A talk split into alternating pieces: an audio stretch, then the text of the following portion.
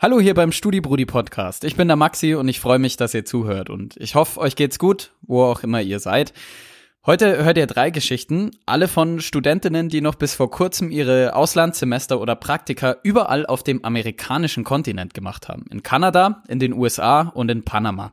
Alle Länder gingen und gehen unterschiedlich mit der Corona-Pandemie um und alle drei Studentinnen waren dort auch unterschiedlich von der Pandemie betroffen.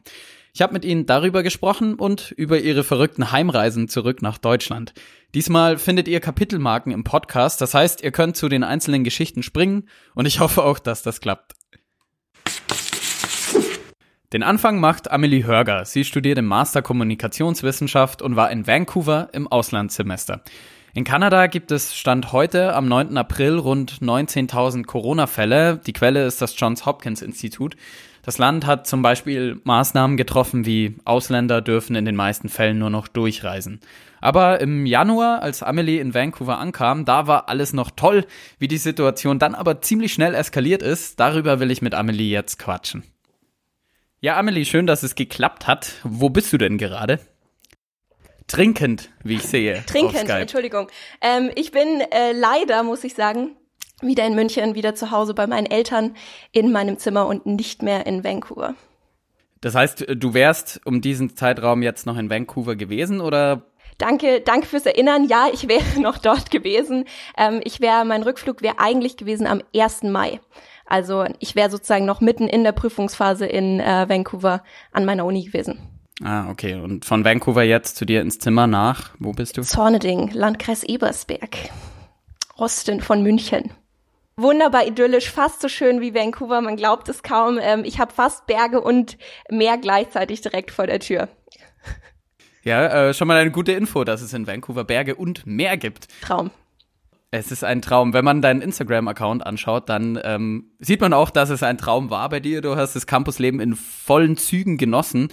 Wie läuft es denn ab in Vancouver an der University of British Columbia normalerweise? Also normalerweise ähm, würde ich sagen, es ist sehr amerikanisch, also ganz anders irgendwie als bei uns, weil alles halt am Campus wirklich stattfindet. Also die Leute wohnen am Campus, die Leute essen am Campus, die Leute gehen in die Bib am Campus, sie gehen an den Strand am Campus, gehen wandern am Campus. Also da geht der Campus hat einen Strand. Ja, der Campus hat drei Strände ähm, und ich bin ganz, ganz häufig tatsächlich auch äh, während oder oder nicht während meiner Unterrichtszeit, Entschuldigung, ähm, natürlich nach meiner Unterrichtszeit ähm, zum Strand gegangen und habe einen Sonnenuntergang angeschaut oder halt einen kleinen Spaziergang am Strand entlang gemacht. Wie waren denn deine Kommilitoninnen so drauf? Haben die das dort auch so genossen wie du? Ähm, ja, also die anderen Austauschstudenten hatten, glaube ich, alle eine super, super Zeit. Also ähm, generell ist äh, die UBC die äh, University of British Columbia eine wahnsinnig beliebte Uni für einen Austausch.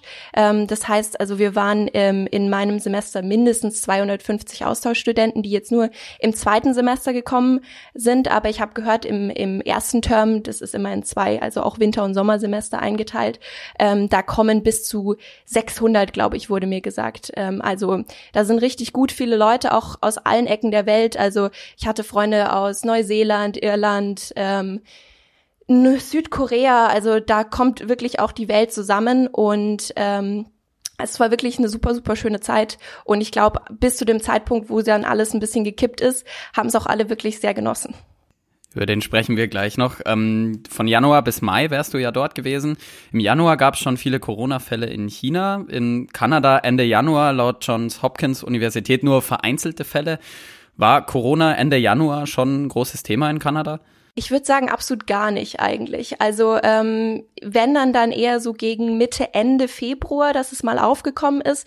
Aber im Januar kann ich mich ehrlich gesagt nur noch daran erinnern, dass es nur ein einziges Gesprächsthema gab und das waren die Waldbrände in ähm, Australien, was vor allem daran lag, dass wir unfassbar viele australische Austauschstudenten hatten, die halt ähm, unfassbar viel darüber auch erzählen konnten und berichten konnten und von ihren Familien erzählt haben, die gerade ähm, wirklich ihre Häuser verlassen mussten und aufgeben mussten, weil die ähm, die Brände so nah an ihre Häuser rangekommen sind. Also da gab es ganz bewegende Geschichten auch und ähm, deswegen das hat eigentlich die Konversation komplett beherrscht.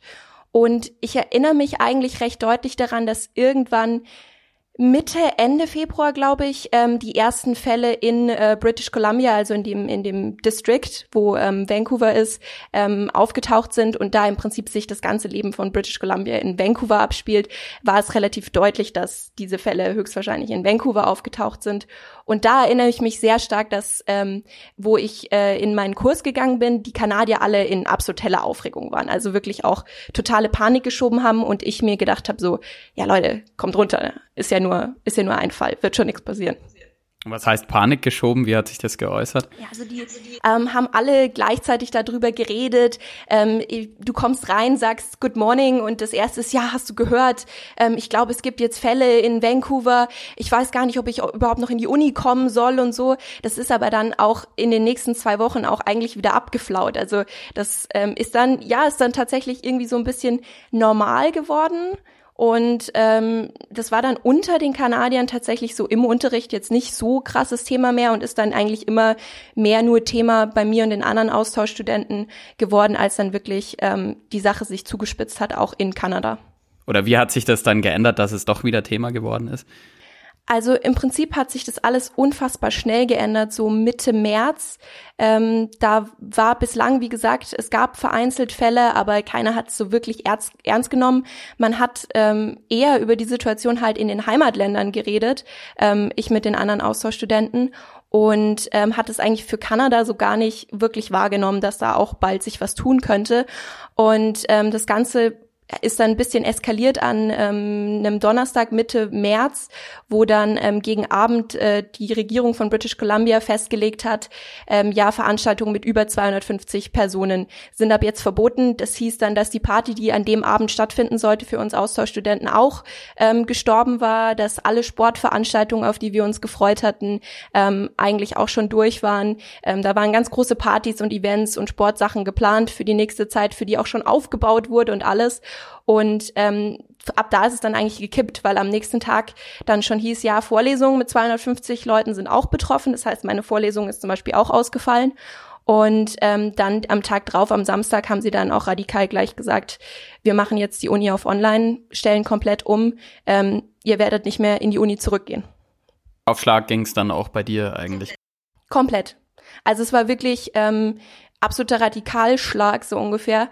Und ähm, ich bin dann auch tatsächlich innerhalb von dieser Nachricht, also keine Woche später war ich, ich war genau eine Woche später war ich wieder zu Hause, also an dem Donnerstag, wo das verkündet wurde und am nächsten Donnerstag saß ich schon hier ähm, in München und ähm, habe mich eigentlich immer noch so wirklich gefragt, was ist jetzt eigentlich passiert in dieser Woche. Also es war sicherlich eine der ereignisreichsten und stressigsten und äh, frustrierendsten Wochen meines Lebens, ehrlich gesagt bis ich wieder hier war. Springen wir noch mal kurz zurück auf die Party, von der du gesprochen hast. Ähm, ja. Du meintest ja, dass äh, da das der District of British Columbia da eben die ähm, Veranstaltung verboten hat. Wie habt ihr das dann konkret aufgefasst? Also das Ganze kam halt sehr spät. Ähm, deswegen war irgendwie für uns ähm, das alles, also wir waren im Prinzip schon beim Vorglühen, als die Nachricht kam, so ungefähr.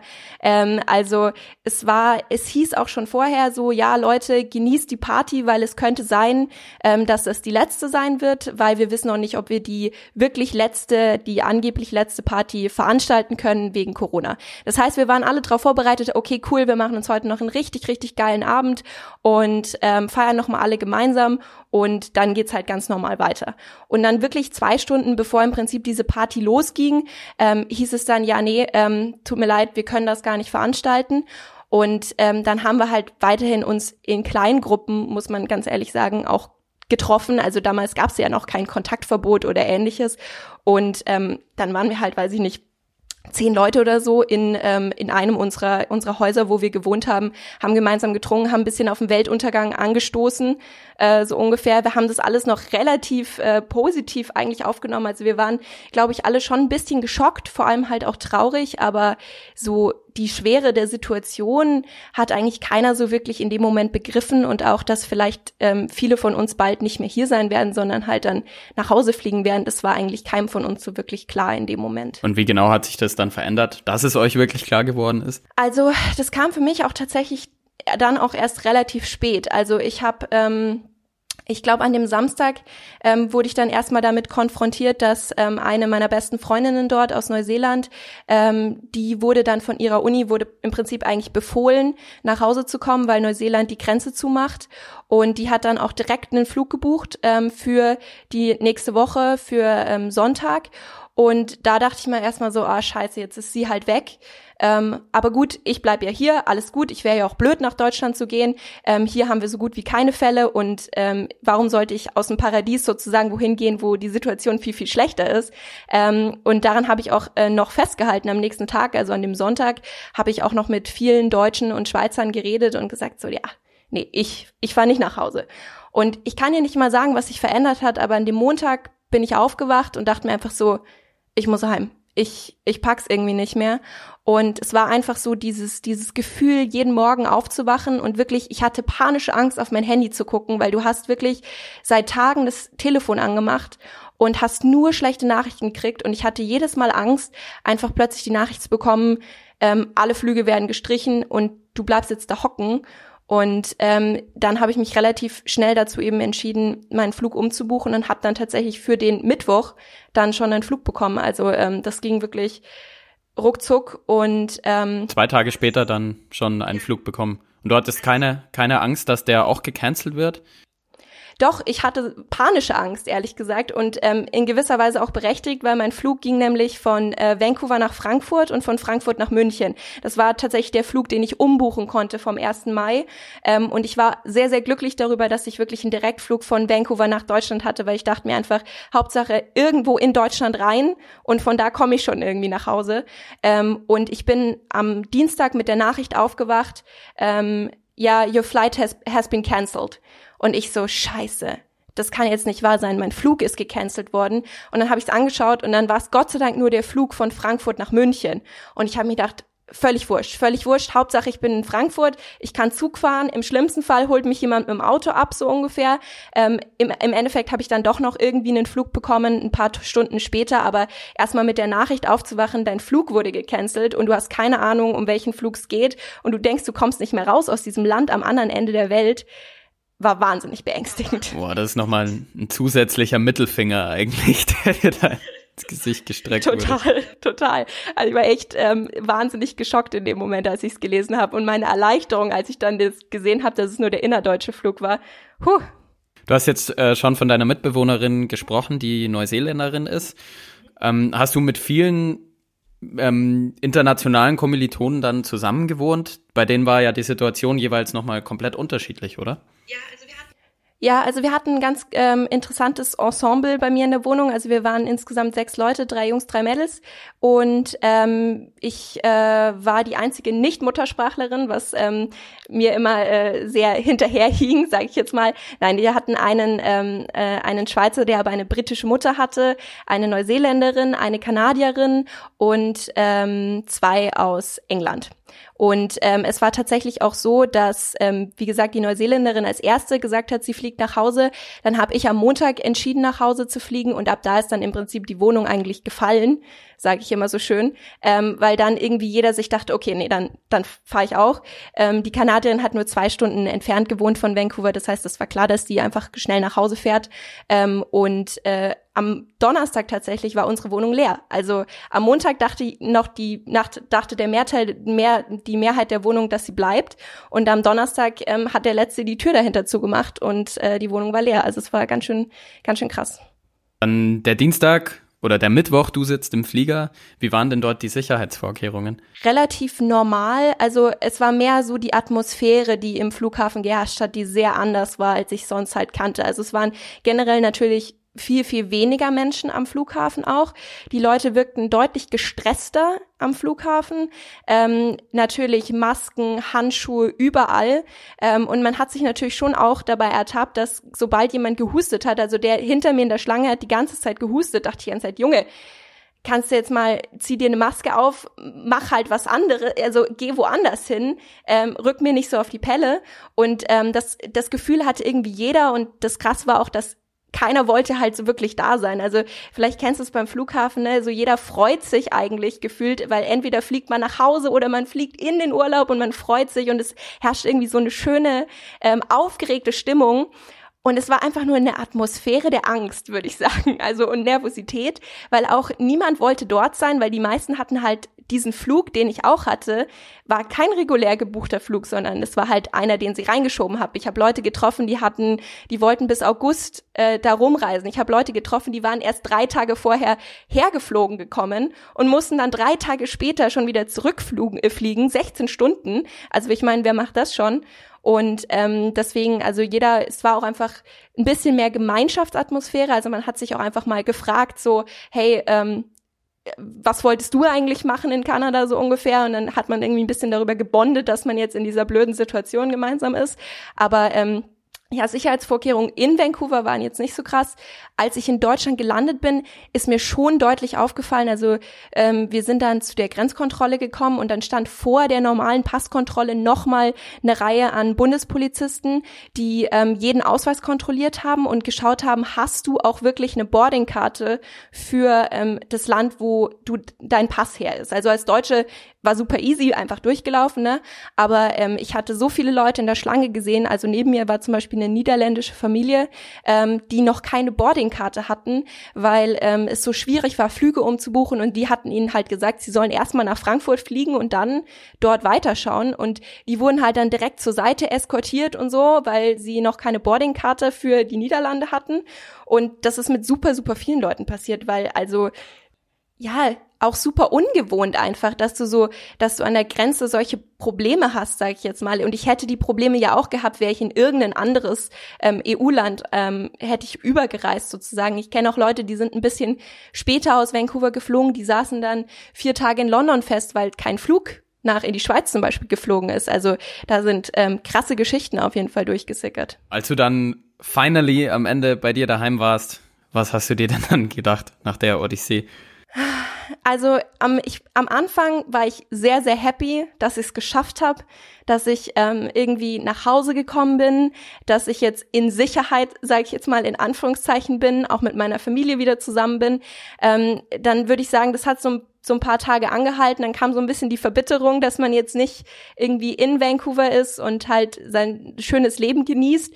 Und jetzt würde ich sagen, bin ich an so einem Punkt, wo ich mir denke, ähm, es ist blöd, natürlich, aber ich bin lieber hier als dort in der Situation, in der ich bin, ähm, weil man muss natürlich auch sehen, auch dort drüben sind Maßnahmen, die, wie sie hier sind. Also der Campus hat zu, da ist, die Restaurants sind nicht offen, die Leute müssen in ihren kleinen Wohnungen bleiben, in denen sie sind.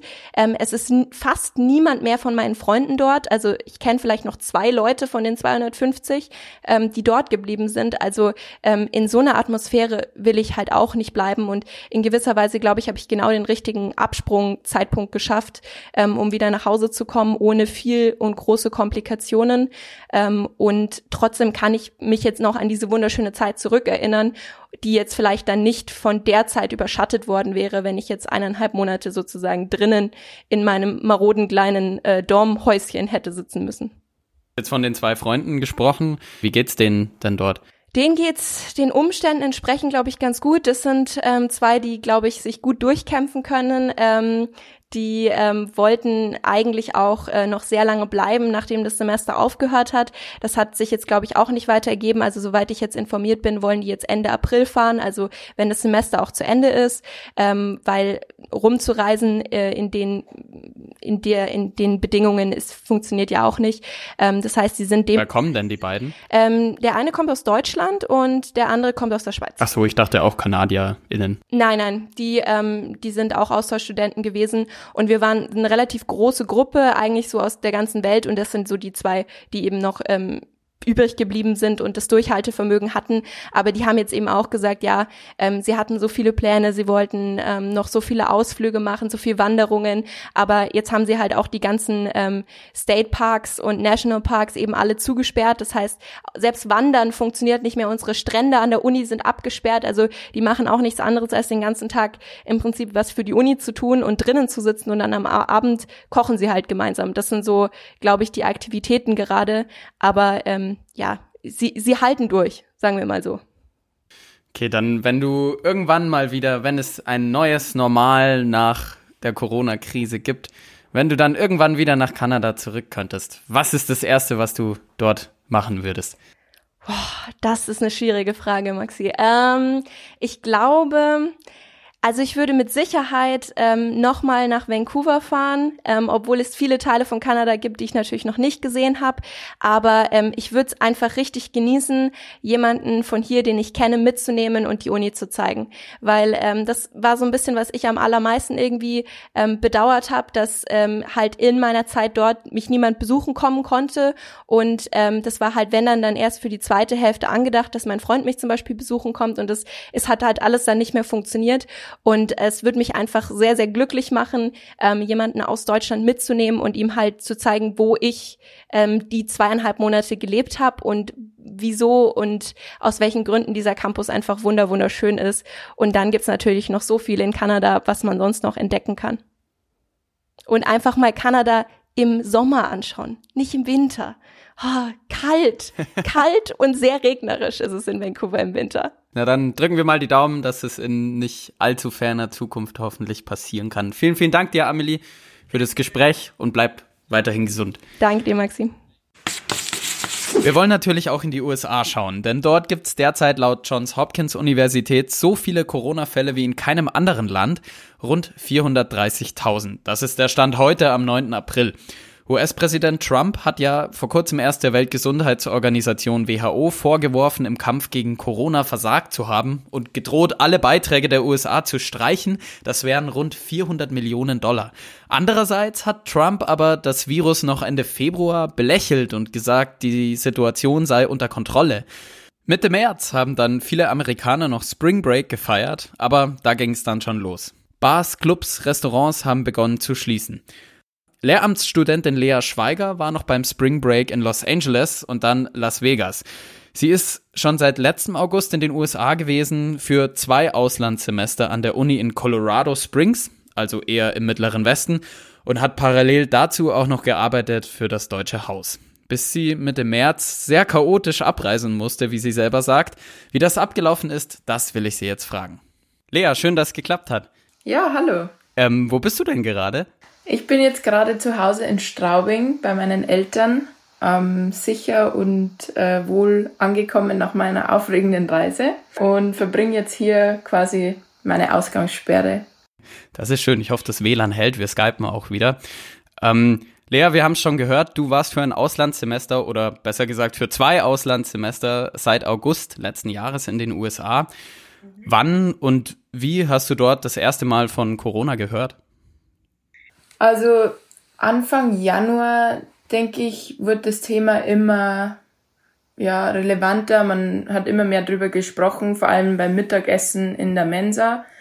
Ähm, viele hatten Angst um Reisebeschränkungen, ähm, obwohl ich mir ehrlich gesagt darüber nicht so einen Kopf gemacht habe, weil das irgendwie für mich ganz weit weg war, weil ja zu Hause Europa, Deutschland ähm, schon irgendwie ähm, räumlich, aber auch in meinem Kopf ja eben weit entfernt war. Mhm. Ähm, und dann, ich denke, Anfang März, Ende Februar, Anfang März ist immer ähm, präsenter geworden, weil dann mhm. auch die Frage war eben für die Seniors am College, ob das, ähm, ob die Graduation stattfindet, lauter so Fragen. Mhm. Und dann habe ich natürlich auch immer Kontakt gehabt mit zu Hause und gerade meine Mama war dann schon besorgt, was ich ja auch verstehe. Ähm, und dann, ja, Mitte März ist es eigentlich schlimm geworden, sage ich mal. Ähm, man hat zwar vom, ähm, ja, von den Politikern in den USA wenig gehört, was glaube ich das Ganze oder dazu beigetragen hat, dass ähm, das Thema irgendwie bisschen vernachlässigt wurde von der Bevölkerung ähm, und vielleicht auch von mir selber weil ich das mehr oder weniger immer verdrängt habe, weil man in so einem Auslandsstudium oder Semester ja dann daran auch nicht denken will. Aber letztendlich hat es mich dann ja fast acht Wochen gekostet. Du wärst ja ursprünglich erst Ende Mai oder Anfang Mai erst zurückgekommen. Springen wir nochmal zurück in den Januar, 22. Januar. Laut Spiegel ähm, gab es dort den ersten Corona-Fall im Bundesstaat Washington. Hatte das schon konkrete Auswirkungen auf euch? Ähm, nee, eigentlich gar nicht. Also ich habe auch so, wie gesagt, von der Politik sehr extrem wenig mitbekommen. Ähm, mein College war ziemlich ähm, schnell, sage ich mal, dann im März, äh, als eben dann die Spring Break angefangen hat, hat es eine E-Mail gegeben, ähm, dass der Campus eventuell ähm, zumachen muss. Aber ansonsten habe ich wirklich extrem wenig mitbekommen. Auch das Einzige, was ich nur mitbekommen habe, war, dass äh, Trump äh, die Corona falsch ähm, geschrieben hat, falsch buchstabiert hat. Ähm, aber und da hat sich natürlich dann wieder jeder drüber lustig gemacht. Ähm, aber so irgendwelche Anweisungen oder irgendwas Konkretes hat man eigentlich nicht mitbekommen. Du sagst, ähm, der Campus musste zu dem Zeitpunkt wahrscheinlich schließen oder vielleicht schließen, so hieß es in der Mail. Was heißt das denn genau? Also wie war der Campus aufgebaut und was heißt das genau, wenn so ein Campuskonstrukt dann schließen muss? Das war ziemlich verrückt, sage ich mal. Der Campus ist ja nicht groß, es sind dort nur 2000 Studenten und ähm, das ist alles quasi an einem an einem Ort. Man kann alles zu Fuß erreichen, man hat alles über Bookstore, über Mensa und Cafés bis hin zur Bibliothek, alles eigentlich innerhalb von zehn Minuten Gehweg. Ähm, und dann ist eben die E-Mail gekommen, das war, glaube ich, der Dienstagnachmittag, ähm, kurz bevor ich eben schon in den Flieger steigen wollte, ähm, dass der Campus eben zumachen muss. Die Spring Break wird erstmal verlängert, weil man nicht wusste, wie sich Corona ähm, entwickelt. Also wir sind dann schon im März. Genau, genau davor hat man von Corona auch am Campus, beziehungsweise von Offiziellen vom Campus eigentlich wenig gehört dazu. Aber dann wurde es eben schnell ziemlich konkret, weil ähm, sie eben meinten, okay, ihr müsst in die Spring Break und könnt eventuell danach gar nicht mehr zurück. Das war natürlich erstmal, ja, ziemlich schockierend, weil ich dann nicht wusste, ob ich nur meine Freundinnen und Freunde wiedersehen werde, wenn ich zurückkomme. Ähm, und für die, ich hatte viele International Students als Freunde und mhm. für die war das natürlich so, ja, wo sollen sie denn hin? Also die, die waren von überall in der Welt, von äh, Südamerika, Südafrika, ähm, aus China. Also das war für die wirklich, da, da, das war so das erste Mal, dass ich mir auch Gedanken gemacht habe, ja, ähm, wie das ist oder was eigentlich Heimat sozusagen für einen bedeutet mhm. weil halt viele Heimat ähm, in ihren Freunden sehen dort. Mhm. Und ähm, das war halt dann schon krass, weil die ja richtig gekämpft haben, ja, sollen sie jetzt heimfliegen und riskieren, dass sie dann nicht mehr einreisen dürfen, auch fürs nächste Semester dann, falls die Ausgangssperre oder die Einreisesperre noch anhält. Ähm, also es waren ziemlich viele Gedanken und ziemlich viele Ängste irgendwie zu der Zeit.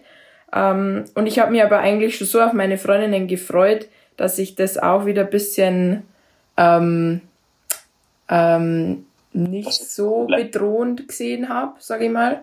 Mir war aber dann schon klar, dass das jetzt anscheinend die Zeit ist, wo ich eigentlich Tschüss sagen muss, weil es eben sein kann, und so war es ja dann auch, dass keiner mehr zurück auf den Campus kann nach der Spring Break. Ähm, ich habe dann schon immer verfolgt, wie die weiteren Entwicklungen sind, aber von Mal zu Mal hat es eben weniger, sage ich mal, auf dem Campus gegeben. Also die Mensa hat dann ähm, zugemacht, die Cafés haben zugemacht, die Bibliothek.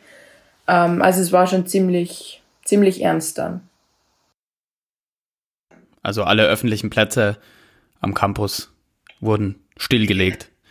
Ja, und ich habe ja auch in einem, äh, in dem deutschen Haus gewohnt und habe eben dann, also das waren so ich glaube, 16 Leute hatten wir in dem Haus und ähm, die mussten dann natürlich auch eben alle raus um, und ausziehen. Das war natürlich auch chaotisch, aber die ganzen Dorms, also die großen Schlafräume mit, keine Ahnung, 200, 300 ähm, Studierenden, die sind halt dann auch mehr oder weniger alle auf ein paar Tage geräumt worden, weil alle dann heimgeflogen sind. Aber dies, das ganze, sagen wir, Auszieh-Chaos habe ich nicht so mitbekommen, weil er dann schon weg war.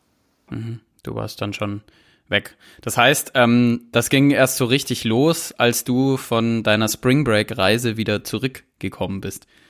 Was heißt, es ging dann los? Da war eigentlich schon fast alles vorbei, ähm, weil ich natürlich dann eine der letzten war, die wieder zurück auf den Campus kommen ist und bis dahin eigentlich schon die meisten zu Hause waren, weil man dann auch mitbekommen hat, okay, also die, ähm, die haben dort so ein anderes System, das ist nicht wie bei uns ein Semester und man hat über mehrere Monate verschiedene Fächer, sondern die haben ein Blocksystem. Das heißt, ein Semester besteht aus vier Blöcken und die vier Blöcke sind jeweils vier Wochen lang.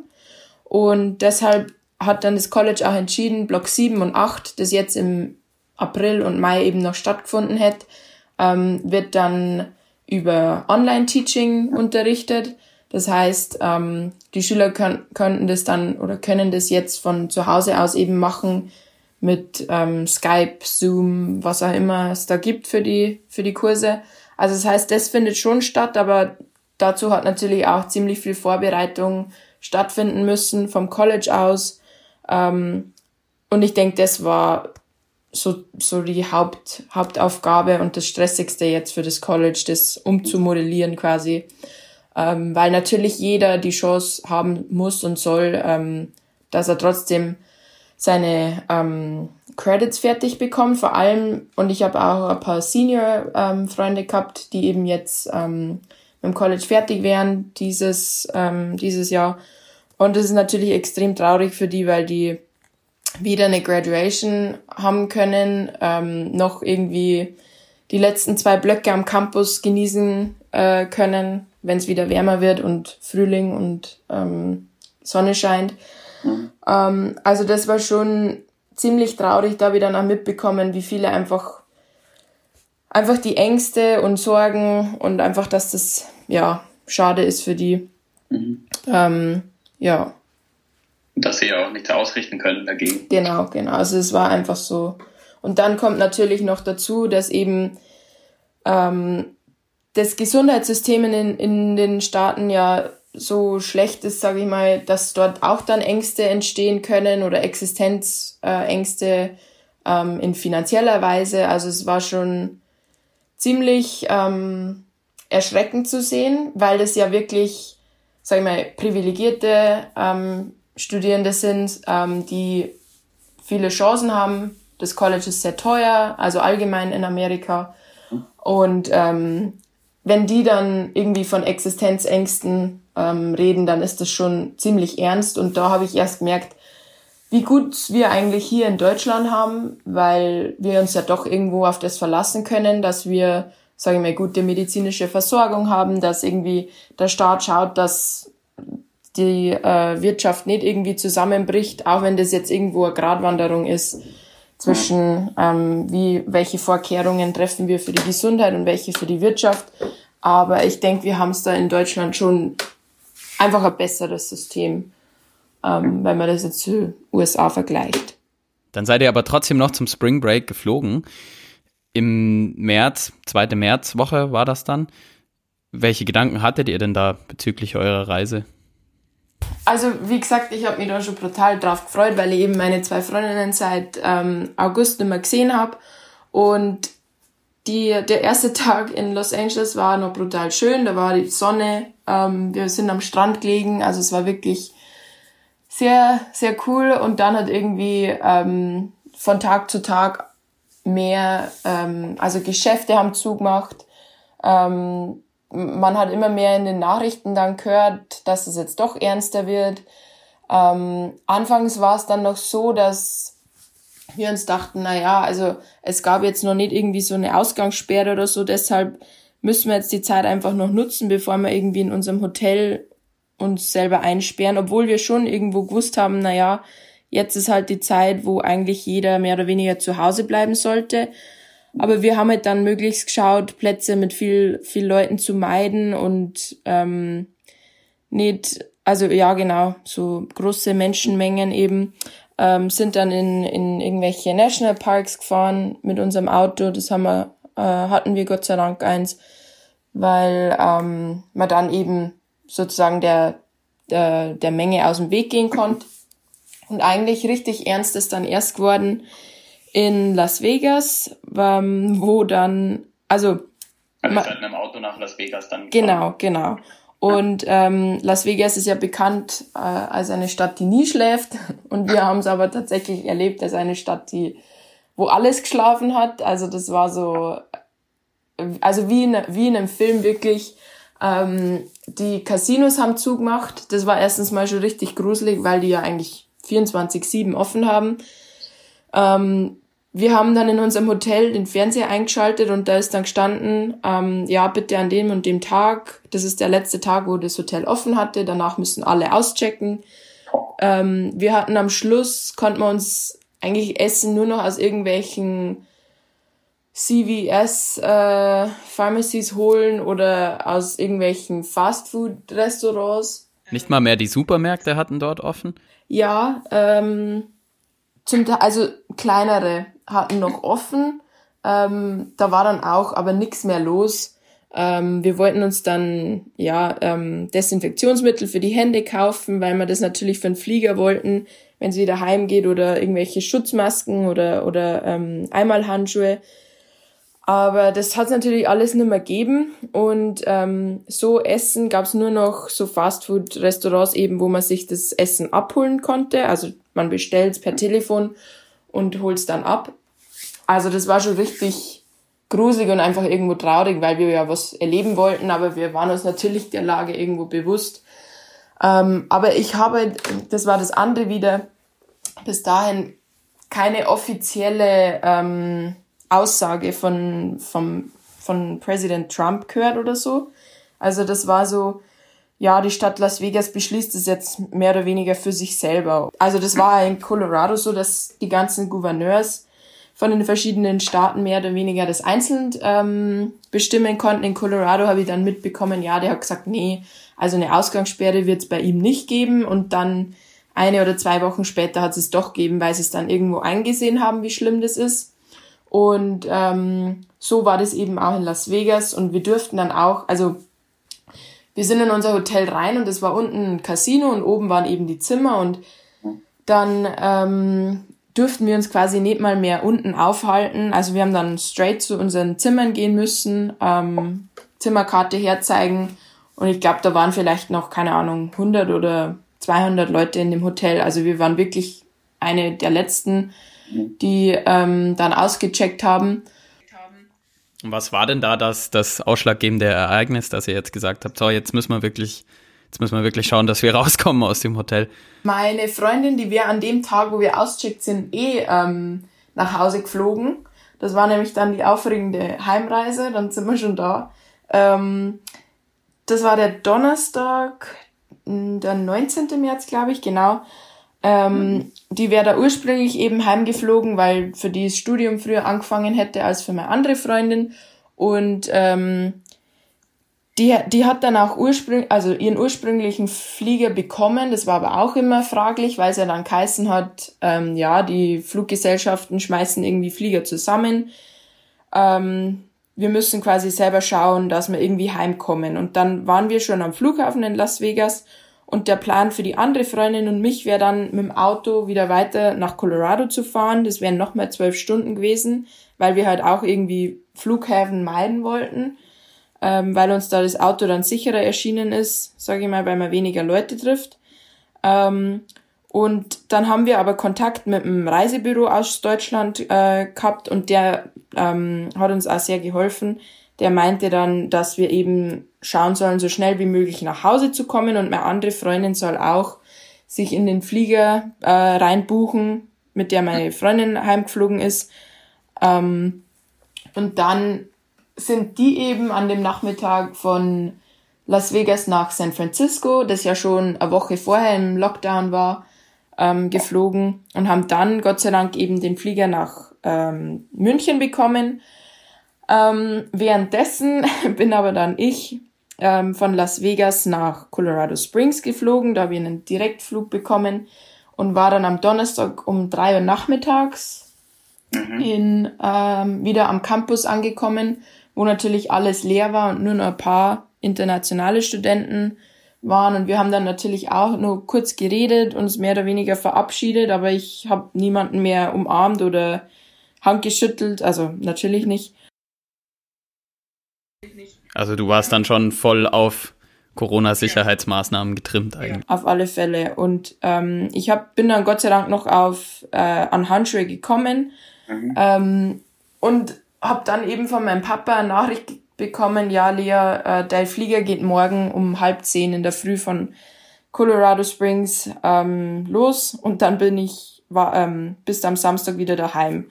Und das mhm. war halt auch nochmal, also Sachen von sieben Monate auf, keine Ahnung, zehn Stunden zusammenpacken. Das war auch nochmal eine Herausforderung. Ähm, und halt einfach irgendwie dadurch, dass so schnell gegangen ist, habe ich halt also nicht irgendwie drüber nachdenken können. Ähm, Aber wusstest du, dass dein Vater dir den Flieger bucht? Ja, also ich habe schon immer Kontakt mit ihm gehabt, aber dass dann letztendlich so schnell geht, das war mir nicht klar. Ich dachte, ich hätte dann nur zwei, drei Tage oder so, dass ich alles zusammenräumen kann. Aber natürlich, je früher, desto besser, weil man eben äh, aus Bayern gehört hat, dass Söder dann beschließt, ähm, ab Sonntag oder so gibt's eben die Ausgangssperre und dann hat man auch nicht gewusst, wie es mit den Fliegern dann aussieht. Deshalb hat mein Papa natürlich ähm, so schnell wie möglich geschaut, einen Flieger für mich zu bekommen, auch um der Mama ihre Nerven zu beruhigen. ähm, und genau, also dann ähm, habe ich mein Zeug gepackt, habe auch noch das mit der Arbeit alles verstaut, aufgeräumt, ähm, geklärt. Ich war schon immer mit meinen ja, Chefs sozusagen in Kontakt. Die waren auch sehr verständnisvoll und haben da ähm, ja haben mich da unterstützt. Also die haben auch gesagt, Lea, schau, dass du einfach heimkommst, weil es wirklich, also wie gesagt, es ist für mich so schnell gegangen, dass ich das zum Teil gar nicht realisieren habe können, was, was eigentlich gerade abgeht, dass ich tatsächlich im Flieger nach Hause sitze. Ähm, und es war dann so, ich bin von Colorado Springs nach Chicago und von Chicago nach New York geflogen und von New York eben dann nach München. Boah, also hat da, ähm, hab dann auch im Flieger kein Auge zugemacht und war dann irgendwie 28 Stunden wach. Ähm, also das hat vielleicht auch nochmal dazu beigetragen, dass ich dann letztendlich ziemlich erschöpft am Samstagmorgen um sieben, erster Tag von der Ausgangssperre ähm, in Deutschland angekommen bin. Ähm, also es war wirklich... Also Punktlandung. Ja, aber echt. Krass. Und mein, meine Mama ist Lehrerin und mein Bruder ist nur in der Schule und die waren halt eine Woche davor, also die ganze Woche davor quasi schon in, in Ausgangssperre, weil die Schulen ja schon zugemacht haben. Mhm. Und am Tag, wo es dann wirklich Ausgangssperre ähm, gegeben hat, haben sie mich vom Flughafen abholen müssen. Wie waren denn die Sicherheitsvorkehrungen ähm, in den Flügen? Also die ersten zwei Flüge, die ich hatte, die waren eher, ähm, das waren eher kleine ähm, Flugzeuge und es waren ja ziemlich, also eigentlich extrem wenig Menschen in den Fliegern. Ähm, das heißt, man konnte, also die Stewardessen haben natürlich am Anfang gesagt, also bitte zuerst mal auf ihren ähm, zugeschriebenen Platz setzen und dann können wir aber schauen, wenn sich Leute zu nahe sind, quasi, dass wir die aufs, auf dem Flieger verteilen. Das wurde dann auch gemacht. Ähm, ich hatte dann eben meine Handschuhe an, Maske habe ich nicht mehr bekommen. Ähm, aber die Handschuhe habe ich mir gedacht, die sind zumindest mal gut dafür, dass ich mal dann weniger ins Gesicht äh, fasse. Mhm. Und ähm, also die Stewardessen waren schon sehr hilfreich, aber im ähm, Flieger von New York nach München waren halt dann so viele Leute, also der war voll besetzt, dass man das nicht machen konnte. Ähm, sie haben dann schon am Anfang gleich eine Durchsage gemacht, ähm, falls jemand irgendwelche Anzeichen von Fieber oder Erkrankung hat, bitte bei den ähm, Flugbegleitern melden. Ähm, das, dazu sind sie mehr oder weniger verpflichtet, das zu fragen. Und dann hätte man einen Einzelplatz bekommen. Ähm, ich habe dann eigentlich keinen gesehen, der sich da gemeldet hat, aber gut, das weiß man nie, wie, sie, wie man sich innerlich fühlt. Ähm, oder die Leute um einen rum. Ähm, und in dem Flieger waren auch ziemlich viele ältere Leute. Das ist mir extrem aufgefallen ähm, wo ich dann nur mitbekommen hat, ja, der hat jetzt nur seinen Bruder in New York äh, besucht und ähm, jetzt geht's wieder heim, lauter so Geschichten. Ähm, und da waren natürlich die Sicherheitsmaßnahmen schon auch irgendwo verschärft, ähm, was die Getränke und das Essen angegangen, äh, angegangen ist. Ähm, aber ansonsten haben, haben sie eigentlich nicht viel machen können, weil wie gesagt, der Flieger war voll und dann die Leute irgendwo im Flieger verteilen geht ja nicht.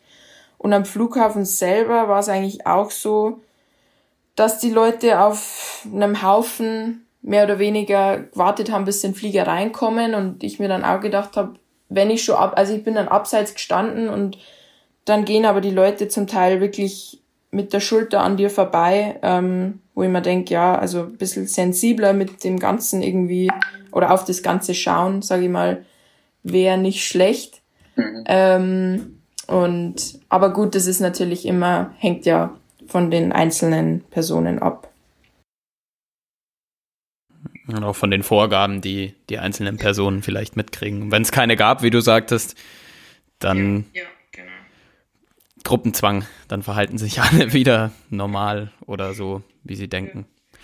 Aber ähm, was hast du dir denn dann gedacht, als du in Deutschland angekommen bist? Also wahrscheinlich nicht mehr viel so fertig, wie du warst, wie du es beschrieben hast. Nee, also dann ist mir natürlich und ja, äh, ist mir natürlich das schon erst bewusst geworden, wie ernst die ganze Lage ist ähm, mit der Ausgangssperre und den Nachrichten, weil es ist ja wirklich, also es kommen Nachrichten am Abend im Fernsehen und danach kommt nochmal Corona Kompakt oder irgendeine andere Doku über Corona. Und ähm, ich habe zwar in den USA nicht viel Fernsehen schauen können, aber ich denke nicht, dass das dort so ernst behandelt worden ist, gerade mit, weil es ja da doch kon zwei kontroverse ähm, Fernsehsendungen, ähm, Sender gibt, die ähm, verschiedene Meinungen vertreten.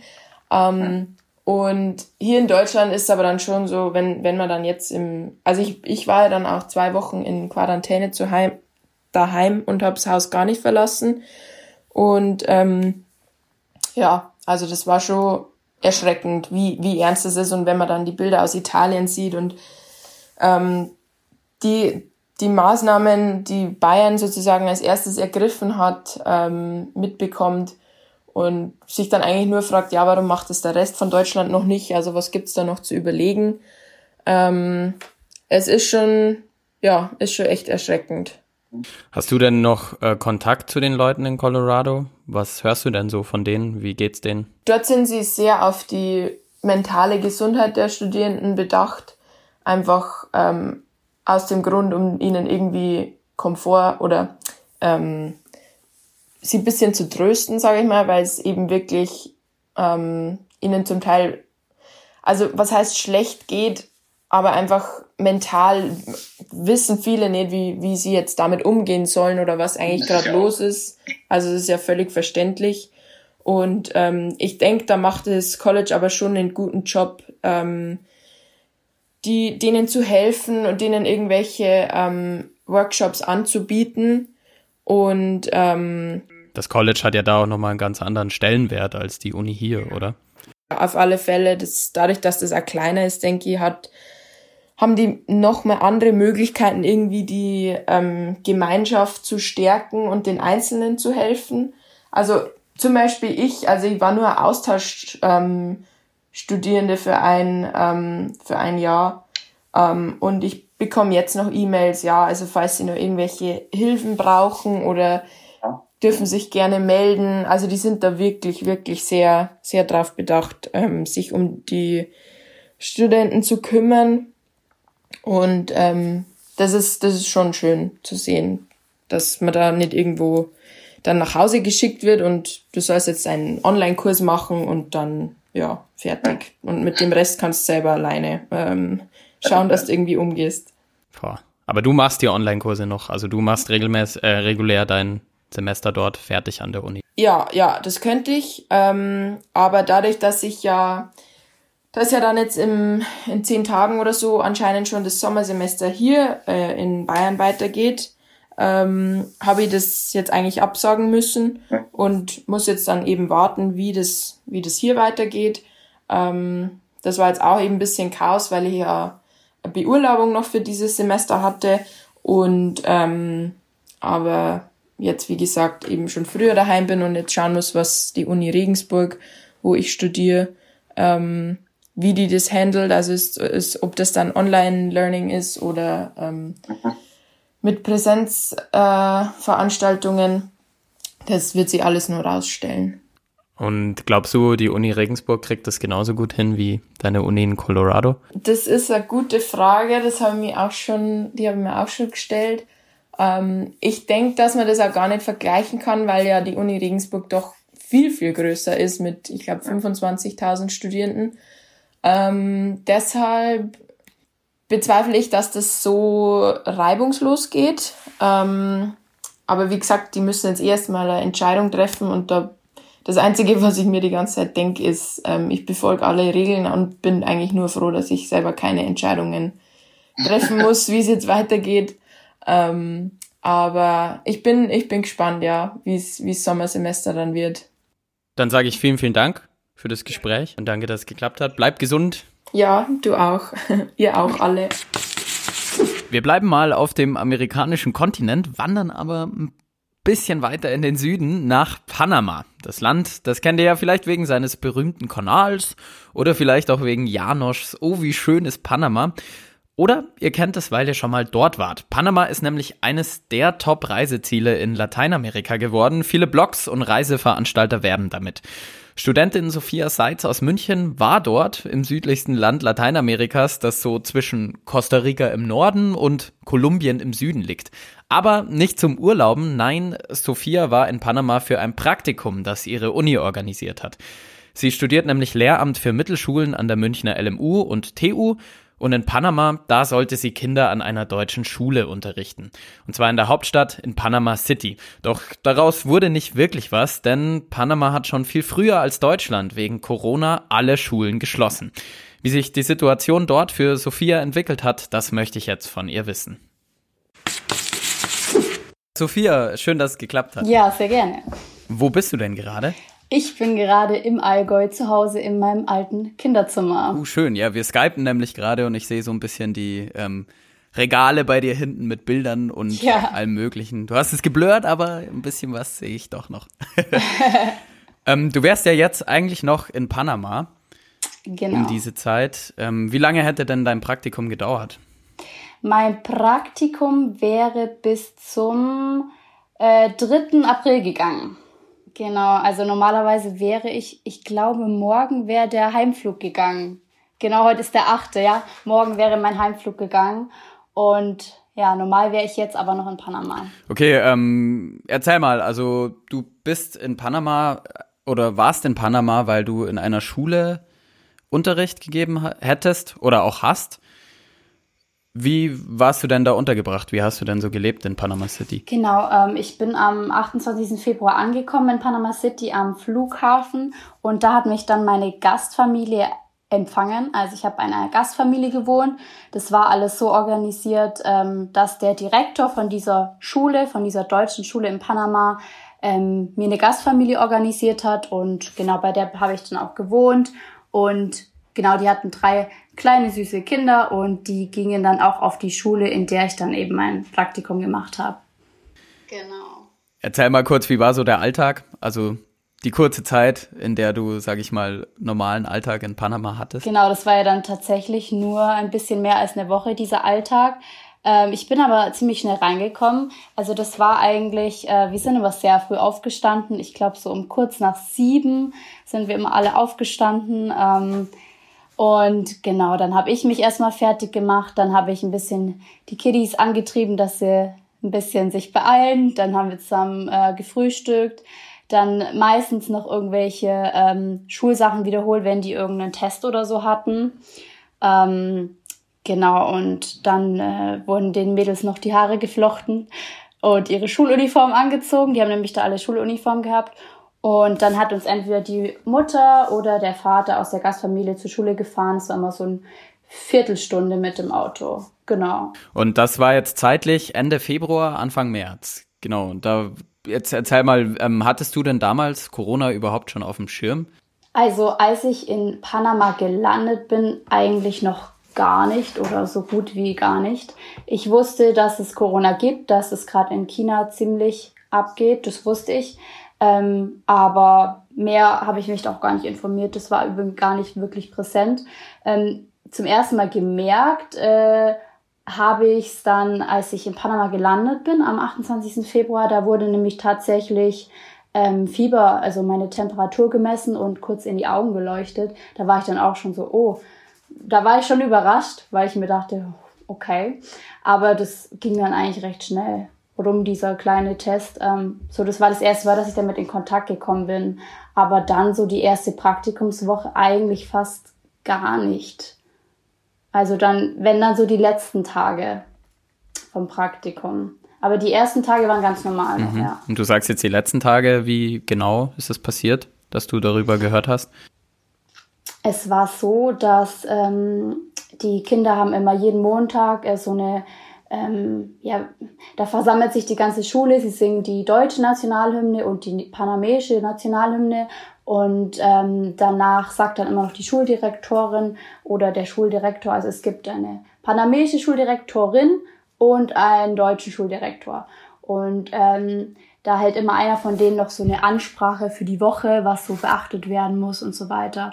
Und da fiel dann zum ersten Mal das Corona-Thema und da wurde dann eben nochmal aufgerufen, dass eben alle Lehrer darauf achten sollen, dass die Kinder nach der Stunde ihre Hände waschen und es wurde dann auch eingeführt, dass ähm, die Kinder erst das Klassenzimmer verlassen durften, wenn die Lehrerin jedem Kind so zwei äh, Spritzer von so einem Desinfektionsgel eben auf die Hände getan hat. Dann dürften die immer erst das Klassenzimmer verlassen. Und das wurde auch gut eingehalten und durchgeführt und genau. Das waren so die Maßnahmen, die da ergriffen wurden dann. Dann äh, springen wir mal vor zum 10. März, das ähm, der Tag, an dem laut Johns Hopkins Universität der erste Fall in Panama, ähm, der erste Corona-Fall in Panama bekannt wurde. Hast du das mitgekriegt an dem Tag? Ja, ja ich habe das mitbekommen. Ähm, ich war an diesem Tag nicht in der Schule, sondern in der Preschool. Die, äh, das war das Gebäude nebenan. Ähm, also so eine ja, Art Kindergarten-Vorschule, so eine Mischung. Und da hat der Kindergartenleiter den Kindern erzählt, dass sie sich wirklich alle jetzt ganz feste die Hände waschen müssen, weil es jetzt den ersten Fall in Panama gibt. Und das ist eben ein, äh, da hat sich um den äh, Schuldirektor gehandelt von einer Schule, die ja circa 20 Minuten von unserer entfernt ist, also sehr nahe.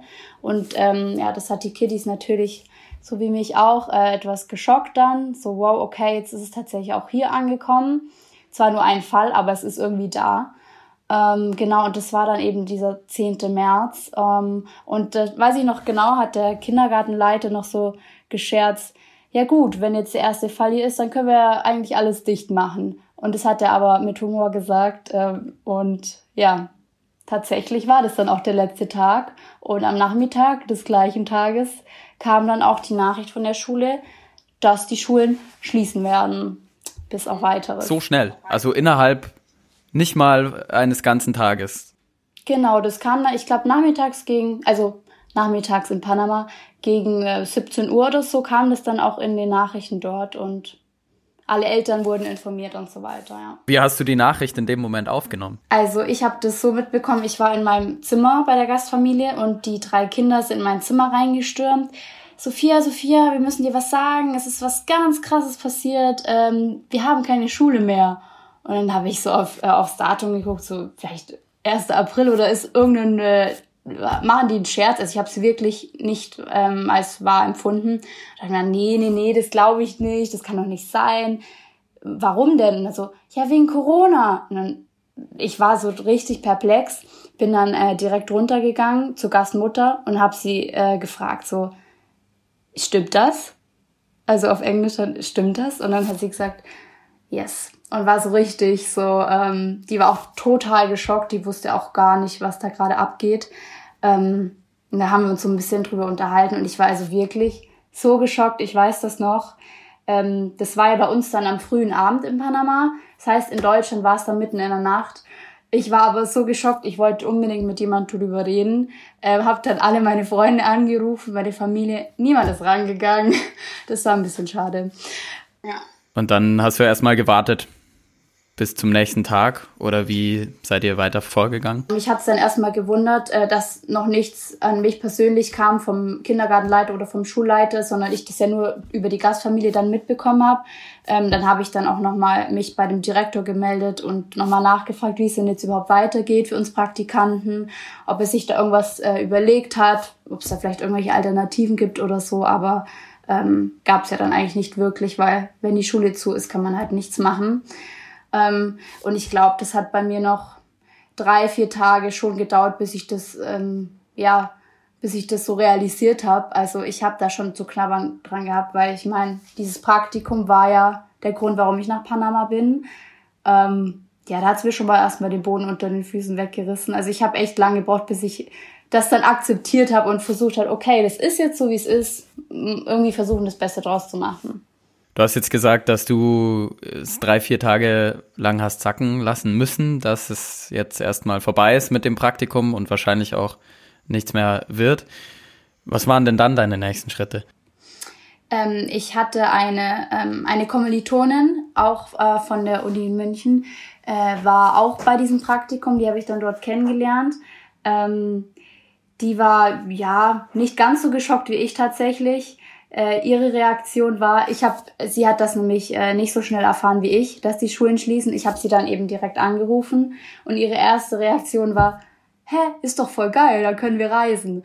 Und dann habe ich mir gedacht, erstmal habe ich gesagt, hey, komm, das ist jetzt keine gute Reaktion, das ist eigentlich äh, überhaupt nicht geil, aber irgendwie habe ich dann gedacht, okay, sie hat schon recht. Klar, das ist jetzt doof, aber dann machen wir halt das Beste draus, dann nutzen wir die Zeit und reisen noch rum, entdecken Panama, ähm, vielleicht noch nach Costa Rica, äh, Nicaragua oder Kolumbien rüber. Die Zeit hatten wir ja jetzt. Und dann haben wir uns hingesetzt und haben so einen Reiseplan geschmiedet und haben uns das ganz detailliert aufgeschrieben, wo wir überall hinwollen würden.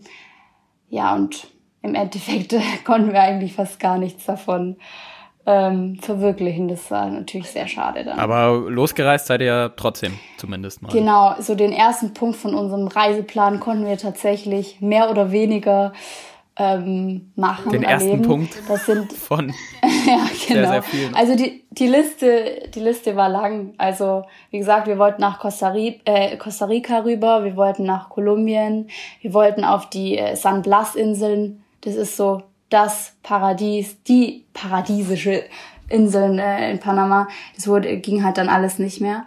Aber erster Step war Bocas del Toro, das ist Richtung Costa Rica, einmal quer durchs Land.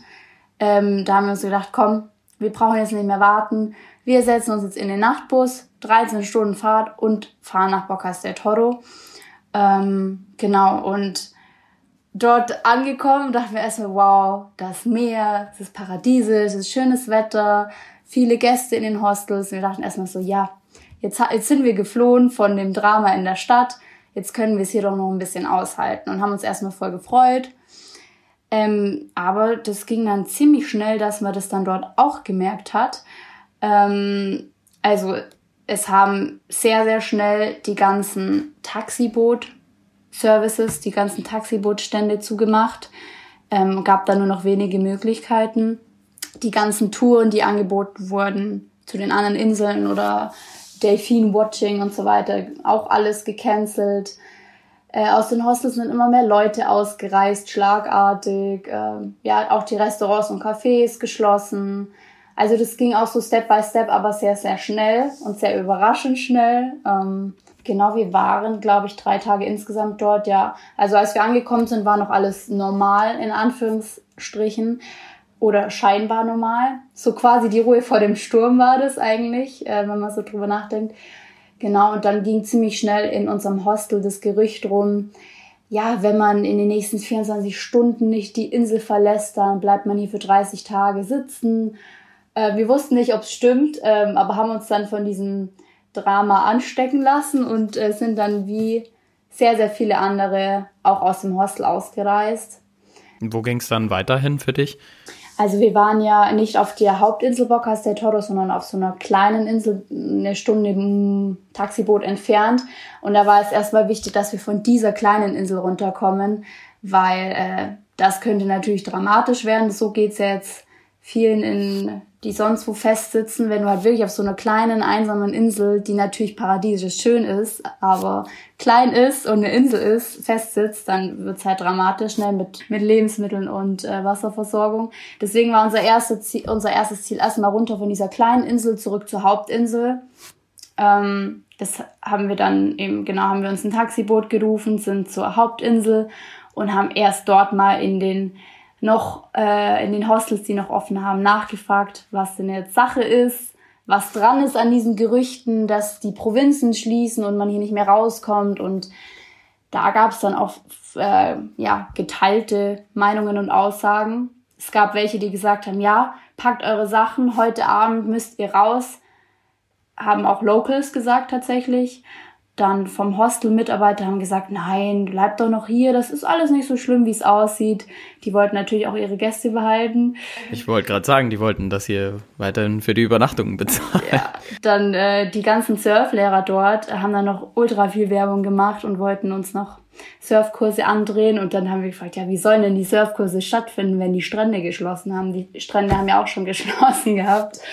Ähm, Ach, die waren auch schon zu. Also dann gab es ja nicht mal mehr viele Freizeitmöglichkeiten. Gar nichts mehr. Also auf dieser einsamen Insel gab es eben noch den Strandzugang. Es war ein öffentlicher Strand. Das war so unser letztes Stranderlebnis, das wir haben dürfen. Auf der Hauptinsel war dann eben nichts mehr. Also es war wie so eine Geisterstadt dort. Da hatte nichts mehr auf. Genau. Kurz zum Hintergrund. Ähm, Panama hat ja am 12. März dann schon den Ausnahmezustand erklärt und wenige Tage später dann auch alle AusländerInnen ähm, praktisch die Einreise verwehrt. Wenig später haben dann die letzten Bars und Restaurants auch zumachen müssen, so wie du eben auch sagtest, auf den, auf den Inseln. Hast du ähm, das auch mitgekriegt, von wegen, ähm, dass du als Ausländerin in dem Fall eben jetzt auch gehen müsstest? Ja, genau, ich habe das auch mitbekommen. Ähm, zu der Zeit, an der, in der ich noch auf äh, Bocas de Toro auf der Insel war, ähm, haben meine Eltern eigentlich angefangen, äh, ein bisschen ähm, ja, Panik zu schieben und haben dann gesagt, Sophia, schau, dass du so schnell wie möglich von dieser Insel kommst, zurück nach Panama City, dort hast du die besten Möglichkeiten, wieder nach Hause zu kommen. Und das war dann so, ähm, da dachte ich erstmal, hä, wartet mal, stopp, stopp, wieso soll ich denn jetzt nach Hause? Ich weiß, dass hier äh, Corona-Time ist, ich, es ist aber auch zu Hause Corona angesagt, wieso sollte ich denn jetzt nach Hause? Also das kam für mich erstmal gar nicht in Frage, dass ich früher, als mein regulärer Rückflug gegangen wäre, nach Hause sollte. Dann dachte ich erstmal, ja, jetzt, jetzt wartet doch erstmal, ähm, übertreibt nicht gleich. Die waren da aber wirklich dahinter und haben dann echt ähm, mich mehr oder weniger dazu überredet, äh, Sophia so schnell wie möglich zurück nach Panama City. Ich bin tatsächlich froh, dass ich da auf meine Eltern gehört habe, ähm, weil Leute, die ich dort kennengelernt habe, haben nicht auf ihre Eltern gehört und haben gesagt, nö, wir bleiben jetzt hier noch auf der Insel, hier ist es ja besser, als in der Stadt festzusitzen. Und ja, die sind dann tatsächlich auch dort festgesessen auf der Insel. Während ich dann schon zurück in Panama City war, ähm, mussten die im Hostel, ich glaube, zwei Wochen lang ähm, ja, saßen die fest, weil äh, dort ein, ähm, ein Gast aus dem Hostel eben verdächtigt, äh, verdächtigt wurde, dass er Corona hat. Und dann musste das ganze Hostel mit den letzten fünf Gästen tatsächlich ähm, auf diesen Test warten und waren dann erstmal festgesteckt in diesem Hostel. Und da war ich sehr froh, dass ich dann wieder in der Stadt zurück war bei meiner Gastfamilie und also du konntest wieder bei deiner Gastfamilie dann weiterbleiben die Zeit lang. Gott sei Dank, ja. Und wie, war, wie ging es dann weiter bei deiner Gastfamilie? Hast du ähm, gleich einen Rückflug gefunden? Weil du wolltest ja dann auch aktiv nach Hause, oder? Also du hast dir von deinen Eltern da ein bisschen ins Gewissen reden lassen. Genau, also aktiv wollte ich dann noch nicht nach Hause. Das kam dann tatsächlich erst mit den Tagen. Als ich wieder zurück war in Panama City, dachte ich mir erstmal, ja gut, recht spannend ist es jetzt nicht hier in Panama City ich kann ja auch nichts machen. Ich konnte ja nichts mehr sehen, ich konnte nicht mehr rumreisen, ich konnte in keine Bars mehr gehen. Deswegen war es natürlich nicht mehr attraktiv, auch als Tourist. Ähm, und erst wollte ich auch nicht nach Hause, ähm, aber habe dann mehr und mehr erfahren, äh, dass es schon äh, sinnvoll wäre, nach Hause zu gehen. Dann äh, gab es ja dann auch, habe ich zum ersten Mal von dieser Rückholaktion gehört. Ähm, dass man eben gestrandete Deutsche im Ausland zurückholt. Ähm, und erstmal dachte ich, gelte ich jetzt auch als gestrandet oder äh, wie ist das? Und habe das eben erstmal noch gar nicht so realisiert. Das hat gedauert, bis ich dann aktiv auch nach Hause wollte. Ähm, genau. Und dann musste ich erstmal warten. Weil du ähm, bei der Rückholaktion keinen Platz oder keinen, keinen Flug gefunden hast? Nee, das war so, ähm, das Auswärtige Amt hat da ja immer auf der Homepage aktualisiert, welche Länder momentan ähm, auf dieser Liste stehen, die angeflogen werden und eben Deutsche zurück nach Hause holen. Und da war Panama ewig nicht dabei, weil Panama ja noch kein äh, Risikokrisengebiet war. Ähm, da, was war das? Ähm, Peru und äh, Sri Lanka und so weiter. Das war einfach alles zu äh, wichtiger, weil da einfach, ähm, weil es da einfach wichtiger war, die Leute zurückzuholen, weil es da einfach mit Corona schlimmer aussah. Und Panama hat halt so schnell reagiert und so früh reagiert. Da haben die Schulen früher geschlossen als bei uns in Deutschland. Die haben so gut reagiert, dass ähm, das Corona ähm, sich da noch nicht so ausgebreitet hatte. Und deswegen war Panama ewig nicht auf dieser Liste. Und dann hatte ich eben auch Angst. Ich dachte mir so, ja, kommt Panama überhaupt auf die Liste? Bin ich da überhaupt dabei bei dieser Rückholaktion? Und ähm, das wusste ich ganz lange nicht. Das war bestimmt über eine Woche, dass ich das nicht wusste. Hab immer wieder versucht, ähm, beim Auswärtigen Amt durchzukommen, aber das war ja wirklich schwierig, weil natürlich jeder das wissen wollte. Ähm, irgendwann habe ich es dann geschafft, durchzukommen. Und die Frau hat mir dann gesagt, Panama ist noch nicht auf der, äh, auf der Liste, aber ähm, am 22. März äh, wurde ja dann der internationale Flugverkehr in Panama eingestellt und sie hat gesagt, warten Sie auf dieses, auf diesen Stichtag. Ähm, ab diesem Tag muss Panama dann auch auf die Liste kommen, weil wenn der Flughafen dicht macht, dann geht nur noch die Rückholaktion. Und dann habe ich eben auf diesen Tag gewartet. Boah, da hattest du aber Glück, dass du dann bei deiner Gastfamilie wohnen konntest, oder? Wenn du jetzt ein Hotel oder ein Hostel dir hättest buchen müssen, Mega, ja. Ich hatte da Glück, Glück im Unglück. Also eigentlich, wenn man das überhaupt sagen kann, Luxussituation. Also ich hatte da ein Dach über dem Kopf, ich hatte Bett, ich hatte Essen und Trinken. Natürlich war es langweilig, logisch, aber ähm, ich war halt sicher. So, das hat meine Familie natürlich dann auch beruhigt. Familie, die dich unbedingt wieder zurückhaben wollte. Aber klar, also verständlich bei solchen äh, unsicheren Situationen, wo sich jeden Tag einfach alles komplett ändern könnte. Dann ähm, 22. März hast du gesagt, Stichtag. Hast du da direkt einen Flug bekommen dann? Nee, ähm, das war auch so. Ähm, ich am 22.03. hat das alles dicht gemacht und an diesem 22.03. weiß ich noch genau, ich saß da im Garten und da ist meine Gastmutter äh, zu mir raus und hat gesagt, Sophia, heute um 0.00 macht der Flughafen dicht. Wenn du noch nach Hause willst und nicht einen Monat hier stecken bleiben möchtest, dann buch jetzt einen Flug, du musst heute noch raus. Und dann habe ich mir gedacht, was? Äh, wie? Ich soll jetzt einen Flug buchen, also heute noch fliegen? Ich war so, was? Ähm, und dann habe ich äh, meine Familie angerufen und das denen äh, gesagt, dass die Gastfamilie meint, ich, ich soll heute noch einen Flug bekommen, weil er dann der Flughafen dicht macht. Äh, die haben nämlich noch nicht an diese Rückholaktion geglaubt und dachten, ja, wer weiß, vielleicht äh, darf das Flugzeug gar nicht landen. So war es, glaube ich, in Mexiko oder irgendwo anders so. Ähm, die haben da nicht dran geglaubt und haben gesagt, Sophia, wenn du raus willst, dann heute.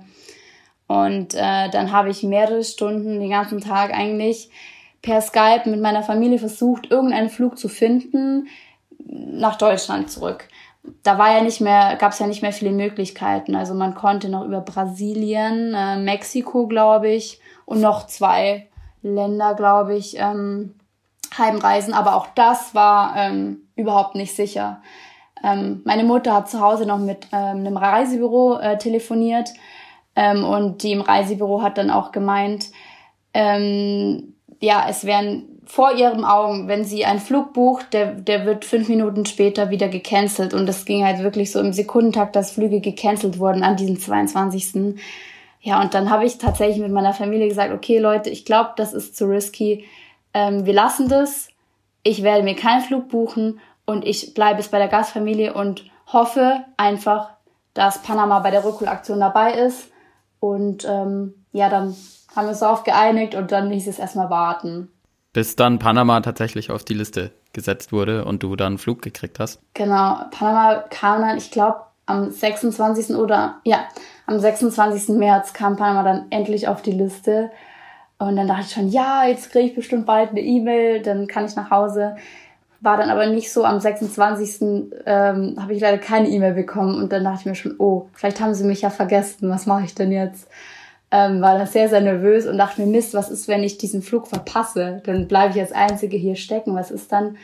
Ähm, hat sich aber am nächsten Tag dann erledigt. Am 27. März, einen Tag später, habe ich dann die E-Mail bekommen, dass ich für einen Rückflug von Panama City nach Frankfurt auf der Passagierliste stehe. Dann äh, war ich sehr, sehr, sehr erleichtert. Und wie war der Flug dann? Gab es da viele Sicherheitsvorkehrungen? Überraschenderweise nein.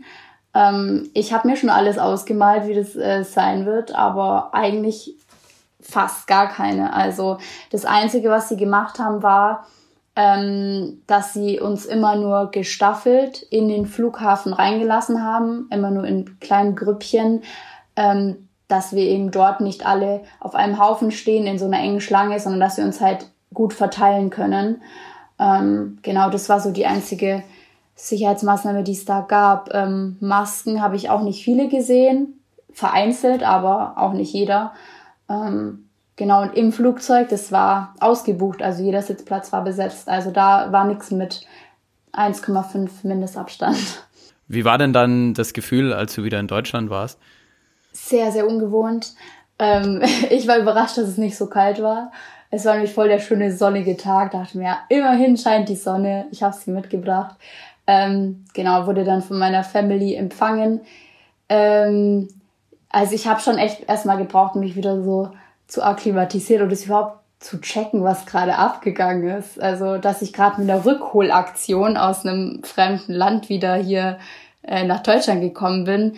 Ähm, ich habe das erstmal gar nicht äh, verstanden, was da abgegangen ist. Das kam dann erst die, die Woche, in der ich dann da war, jeden Tag so, warte mal, was ist eigentlich passiert? Also. Sich gefühlt wie, als ob du irgendeinen, weiß ich nicht, Thriller angeschaut hättest, in dem du aber selber Teil warst eigentlich. Ja, es ist voll crazy, das mal erlebt zu haben. Also ich finde, ich sehe das jetzt auch nicht, ähm, es war jetzt für mich kein Horrortrip. Also ich ich weiß, dass viele andere da viel größere Probleme hatten mit dieser Rückholaktion und viel mehr in Sorge waren wie ich jetzt, weil ich ja auch das Glück hatte, bei der Gastfamilie zu warten auf, auf meinen Rückflug.